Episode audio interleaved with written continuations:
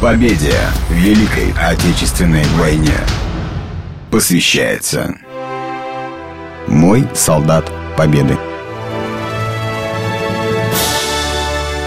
Я, Печкров Валерий Васильевич, родился в городе Пскове в 1945 году. Майор в отставке. Моя мама, эстонка, соц Линда Александровна, родилась на хуторе Плюсского района. И когда началась война, ей было всего 13 лет.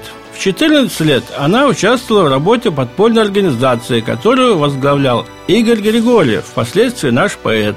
После разгрома подпольной организации в 1943 году она в числе оповещенных успела уйти в партизанский отряд, где была разведчицей. Награждена медалями партизан Отечественной войны за оборону Ленинграда. После расформирования отряда в городе Ленинграде ее отправили домой, так как ей еще не было 17 лет, выдав на руки только справку, что она была в партизанах. И, проходя по улице, увидела своего командира, то есть моего отца.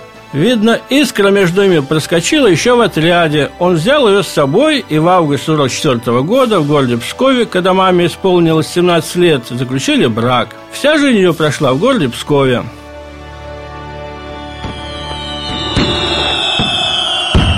Проект выходит при поддержке городской редколлегии книги «Солдаты Победы».